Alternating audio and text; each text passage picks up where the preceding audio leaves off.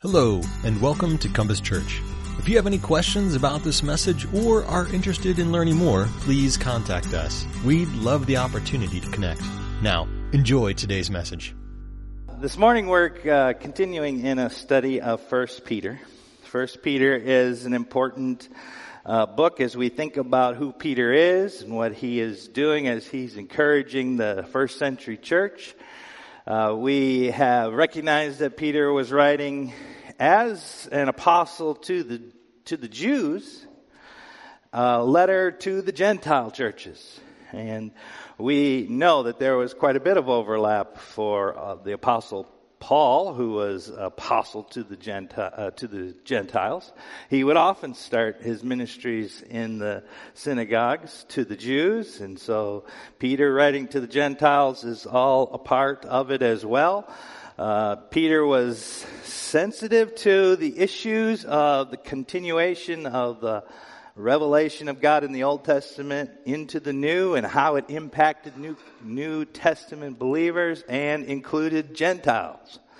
And that's one of the exciting things about First Peter is uh, he really helps us as Gentiles to tap into the history of the Israelite people throughout the Old Testament.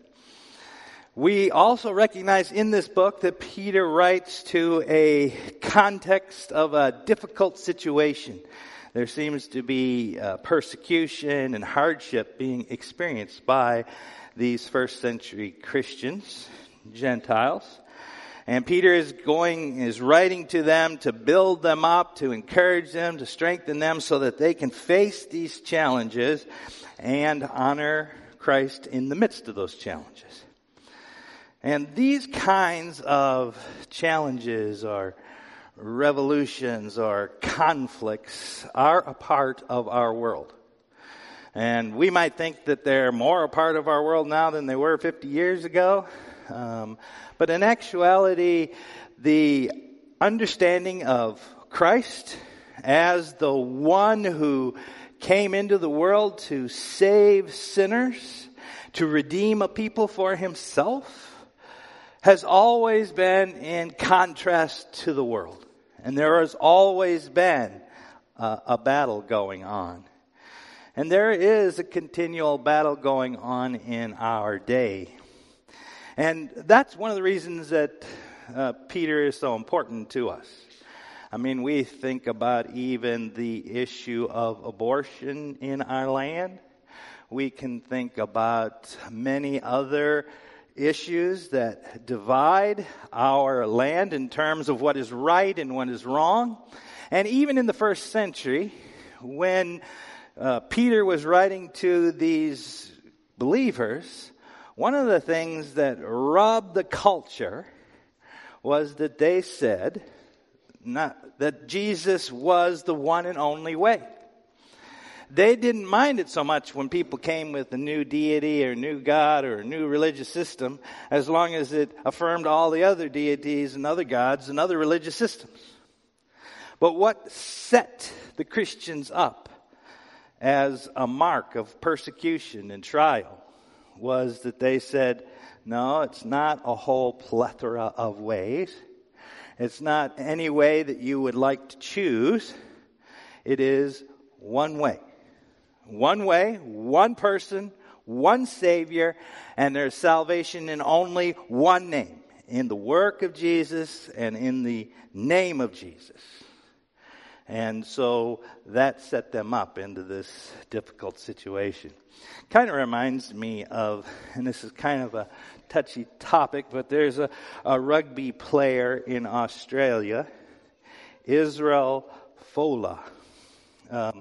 Who was uh, a star player on the team. He was uh, had a multi-million dollar contract to play rugby.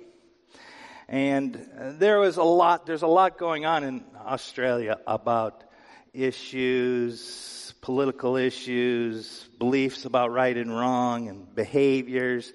And uh, he posted a, a, a statement that he kind of paraphrased, but it's essentially the statement that was found in 1 Corinthians chapter 6, verse 9 through 10. And it says, do not, do you not know that the wicked will not inherit the kingdom of God? Do not be deceived. Neither the sexually immoral, nor idolaters, nor adulterers, nor male prostitutes, nor homosexual offenders, nor thieves, nor the greedy, nor drunkards, nor slanderers, nor swindlers will inherit the kingdom of God.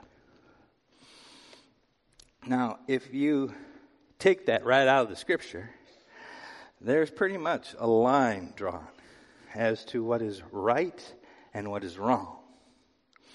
And he lost his job because he was willing to draw that line.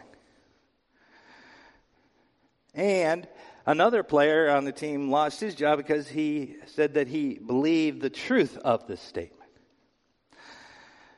There is pressure happening in our world. We don't know where it's coming from or when it's going to actually get here, but there is pressure in our world.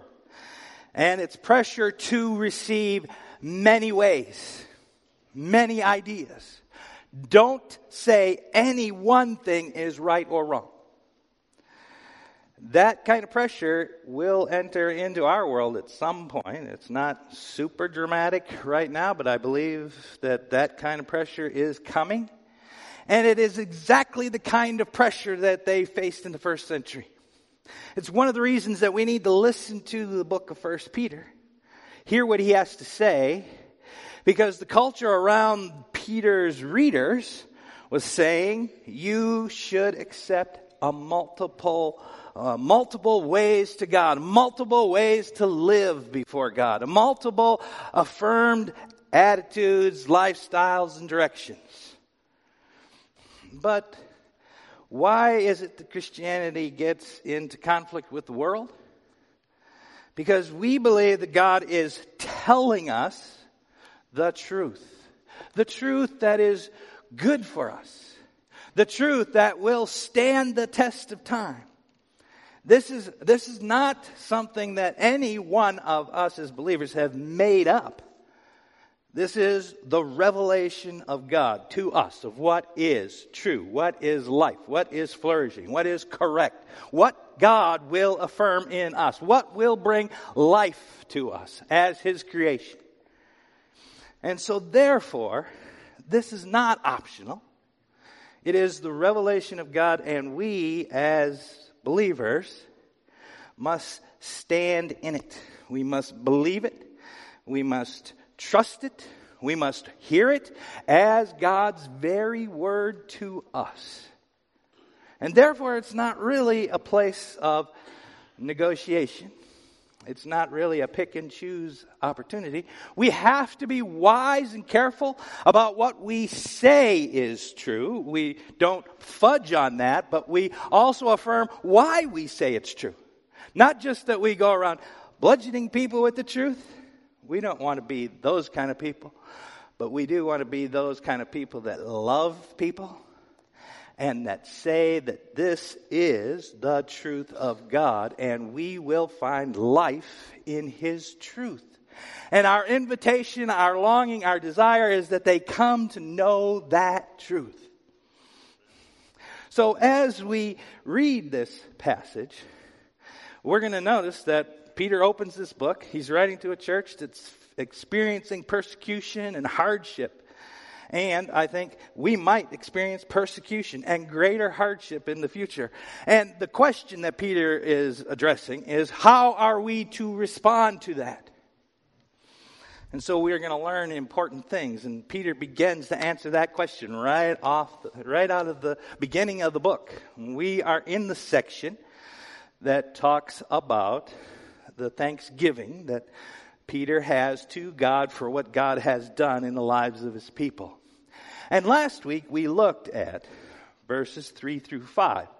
And we read that passage a little earlier in the service. And it really focused on God's work of grace in us, the transformation, the life, the new birth that he gives us, his mercy extended to us, giving us an inheritance that will never fade, never spoil, never pass away. And that we long for the day that we will see the revelation of Jesus and everything in the world will be made right under the rightful king. And it is a day we should long for. So, as we think about this, it is important that we approach the scriptures always as the revelation of God. And that we stand under the truth of this scripture.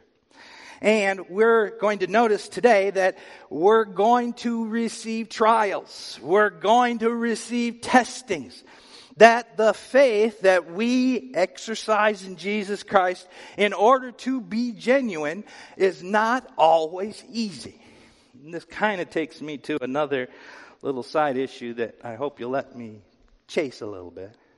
And that is that Christianity in America kind of comes off as kind of successful, blessed, wealthy, rich, and happy. And that's kind of married to the gospel in many churches and many people's ideas and perspectives. Peter should help us think about that as well. There have been those preachers in our land who say, well, we want to keep the message positive. We want to keep the uh, people upbeat and enjoying following Christ. So we won't talk about sin that much. We won't talk about suffering that much. We won't talk about uh, hardships of following Jesus when it becomes really challenging. And sometimes I think we think that too. It's important that we step away from that.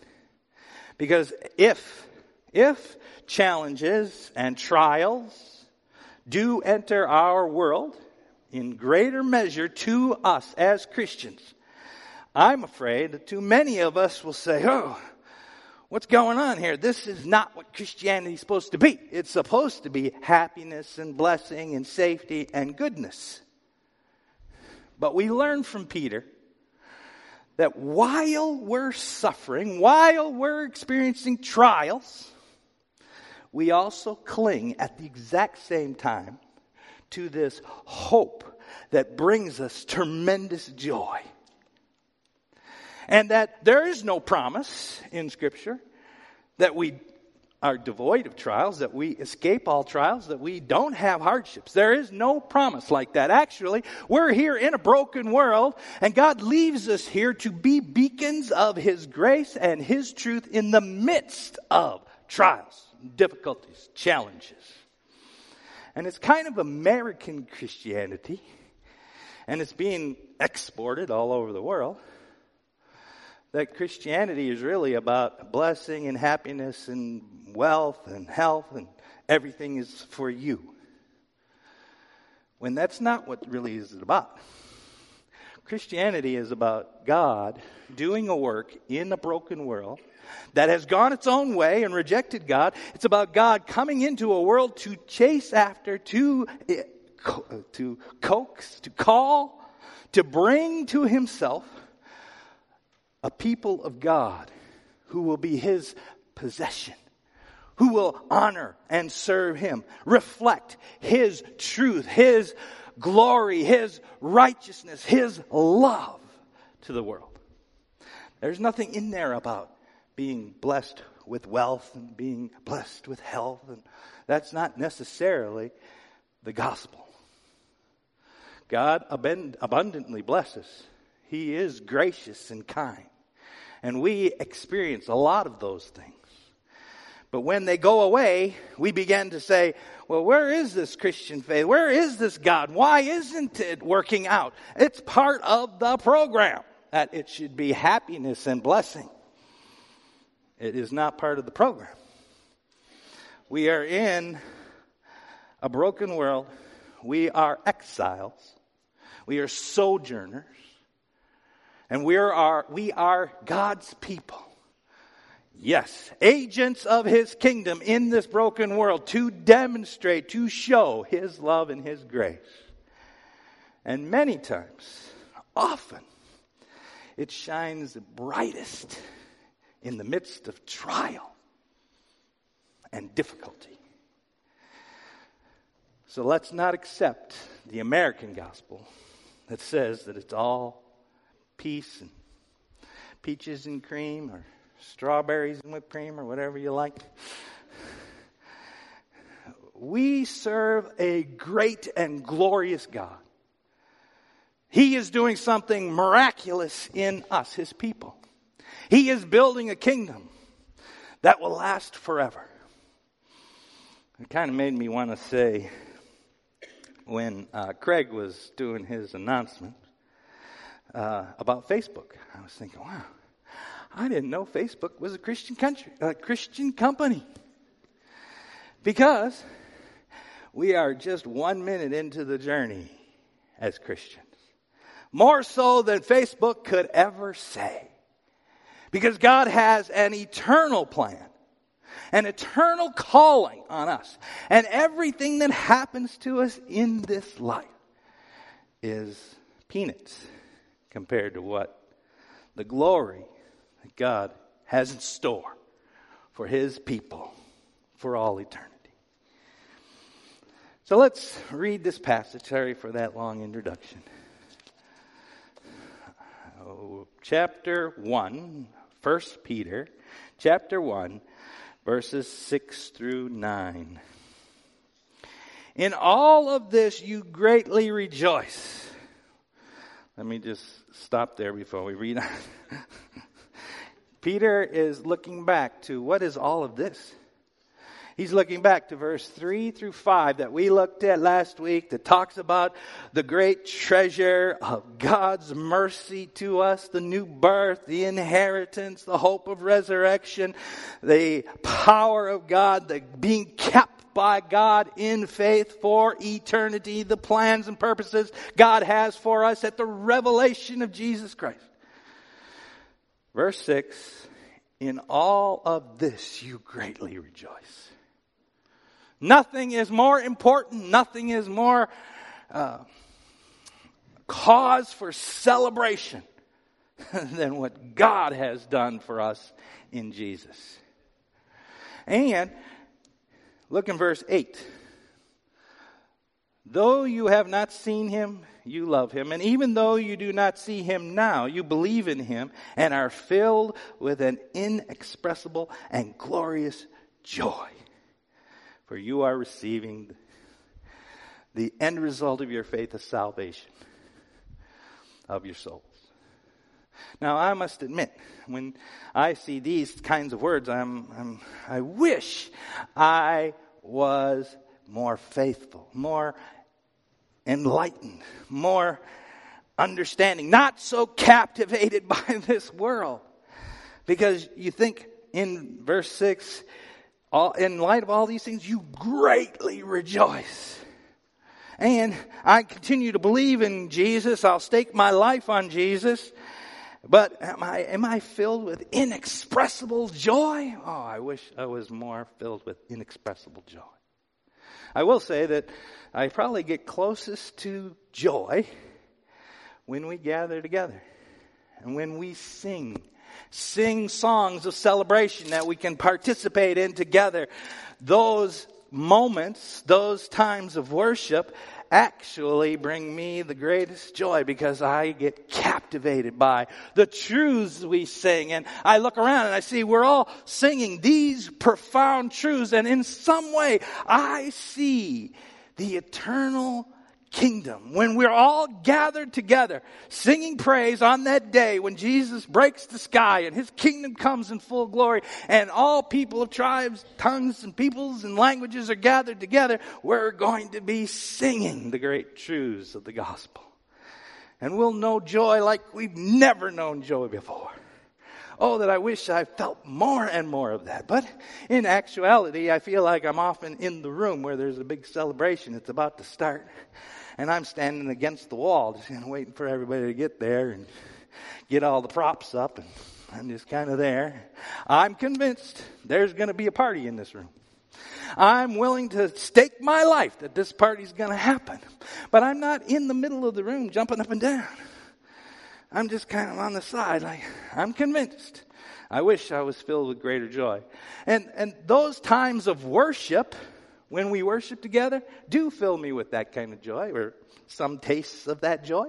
When I read the scriptures and I find things about God that I didn't know and I get filled with joy and excitement, that, that's wonderful. When I'm praying and I feel God's presence in my life, I, I get joy. When we share the gospel and somebody, the light goes on, I get joy in my life. But you know how else God builds joy into us? Various trials of all kinds. So isn't it funny that Peter puts these right next to each other? That he's saying, look at that glorious gospel that is promised to us. And he says that in verse 6, and now I'll finish the passage again. Verse 6 Though now for a little while you have had to suffer grief in all kinds of trials.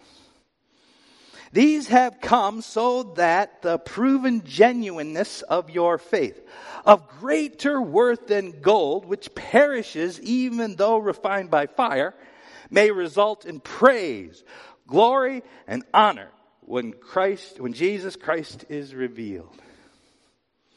Though you have not seen him, you love him, and even though you do not see him now, you believe in him and are filled with an inexpressible, glorious joy, for you are receiving the end result of your faith, the salvation of your souls. When I read that, I can feel the joy start to well up. Yeah, we're really on the right road. We believe that God is doing something marvelous, miraculous, that will last forever. But now I know that I am at this present time experiencing grief and suffering trials. So, what do we take from this passage? First, we should realize that tests are allowed for a good, genuine faith. Tests are allowed. Tests will come into our life. That this isn't some kind of foreign idea. That we shouldn't begin to question God about our lives because we are having difficulty. Actually, we must see that this in, in the divine scheme of things is a short little while. And that everything that happens to us in this world, in this context, is governed by God there is definitely wickedness and evil and bad things that happen. We're not taken out yet. It is still managed by God because God has an end in, in, in time that will happen when Jesus is revealed. But that while we're traveling through this, between the time of our conversion when we trust Jesus to the time that we see Jesus, there is an area of growth and maturity and purifying. Look at as it says there. These come so that the proven genuineness of your faith, greater worth than gold, may result in praise, glory, and honor. There is an objective, there is a plan, there is a purpose in everything that happens in our life. We must not forget that God is shaping us, making us, strengthening us, deepening us in every situation, every challenge. So here's what we must hear from Peter. Don't start thinking immediately how I get out of this, how does this get stopped, how does look at your situation in the difficulties you have, even if it's relationally, if it's about jobs, if it's about your future, if it's about plans. All of those are challenges that are opportunities. Opportunities for you and me to exercise our trust and our faith and our confidence in God. And God actually says He'll, He'll put us in those places so that we can do that. So that our faith can be genuine. Because it is more precious to God than anything. He loves genuine faith. He's building genuine faith in us. So as we think about this passage, there is two things I want us to remember There is no untested faith. When we look in the scriptures and we think about Hebrews using the example of the Israelites coming out of Egypt in chapter 3, verse 7 and 8, and them coming towards the promised land, and God was inviting them to trust him. He was leading them by a, a pillar of, of fire at night and a cloud by day. He was providing for them manna every day so that they'd have food to eat. And he was inviting them to trust him. And Hebrews says the Lord tested their faith. See every situation you're in as a test, as an encouragement as an opportunity to grow and to deepen your faith. Don't squirm and don't fight and don't get angry and don't feel like you're betrayed. Look at every opportunity as an opportunity for Christ's love and grace to be magnified and displayed through your life.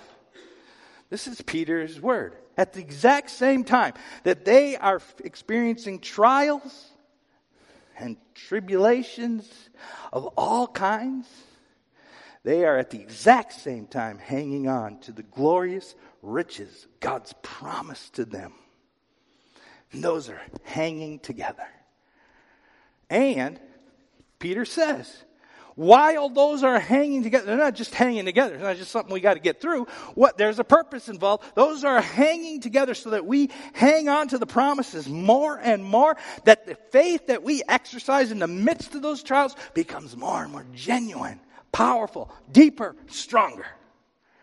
And that by our obedience and longing to be like Jesus in those moments, we are building for us a day of celebration. It's kind of like when you go across the, the ocean. Now, I've never done this on a sea liner or something. Go across the ocean and you get storms, and I've been on plenty of boats where I got extremely sick, and that is no fun. But if you're going across the ocean and it is rough seas and you're getting sick, what keeps you going? What keeps you encouraged? Knowing the destination knowing the destination. Peter's saying, remember, realize the destination that God is taking you to in Christ Jesus. And then, in the midst of those trials, let that work on you to bring your faith to genuineness, to beauty, to depth, and glory. So, First, we realize that the tests are allowed for good, genuine faith. Second, we should realize how precious genuine faith is to God. Why is faith such a big deal to God? Think about what faith is, what it does. What is God's response to faith? Faith, God loves faith so much that He promises to do something about it, and that is to purify it to make it grow, to make it stronger. Reminds me of like when uh, I met some new believers, and I've seen this happen many times. New believers, they come to trust Jesus. They realize that they're sinners and they repent and they accept, receive the gift of salvation and forgiveness. And then me and a bunch of us, we get around them and they're new believers and we pray, Lord God, protect them, uh, make their life good and guide them. And, and you know what happens inevitably, like in a month, you know, they, they lose their job. They get kicked out of their apartment. And we're like, God, where are you? And all of a sudden their boyfriend or girlfriend just up and leaves them. They don't get into the school they're planning on. And we're thinking, we were praying that they would be able to step into the faith in a strong way, in a good way. But then you see in them, week after week, even in the midst of all those hardships, they come with deeper and deeper confidence and faith that God is true in their life. And you realize, well, I guess I couldn't orchestrate it as good as that. God was able to take this new believer, this person, and ground them in the faith far beyond my best expectations, my best plans, through the use of trials, tribulations. God uses trials and tribulations in our lives to make our faith genuine. So let's always face difficulties and challenges with a view to what God is up to. Not uh, with the view that I'm in control of my own destiny and I have certain rights and privileges and part of the gospel should be health and wealth and prosperity and safety and happiness and I should get the job promotion, I should get the house, and all that. No, don't do, do, do that. Always come with a view towards what God is up to. In every situation, God is the one who orchestrates our life. God has plans and purposes that are deeper, that are stronger, that are more powerful, and more important to us to bring us into the kind of relationship He longs for us to have. That's what life really is about. The world tells us it's about all kinds of political action and activities and all kinds of issues. But really, it's about God bringing a people to Himself who love Him and know Him and are walking with Him. That's what He's up to in your life. That's what He's up to in my life. Praise God, He is. And let's be willing to go wherever He takes us, to be faithful, to be changed, to be transformed for His glory and our good. Let's pray together. Lord, we thank you for the rich truths in 1 Peter. We thank you for the reality that there is there there's hardships, there are trials in life. But Lord, these are not foreign, they are not wasted. Every hardship, every trial can refine our faith can deepen our trust in you, can cause us to walk with you in deeper ways. And so we pray, Lord, that you would open our eyes to what you are doing in us. Because we are your people. We're sojourners. We're exiles in this land. We're here to be beacons of your light and your truth. Lord, it is not about us. It is about you. We pray that our eyes will be set on you and that your life can spring to life through us in everything that happens. In Jesus' name, amen.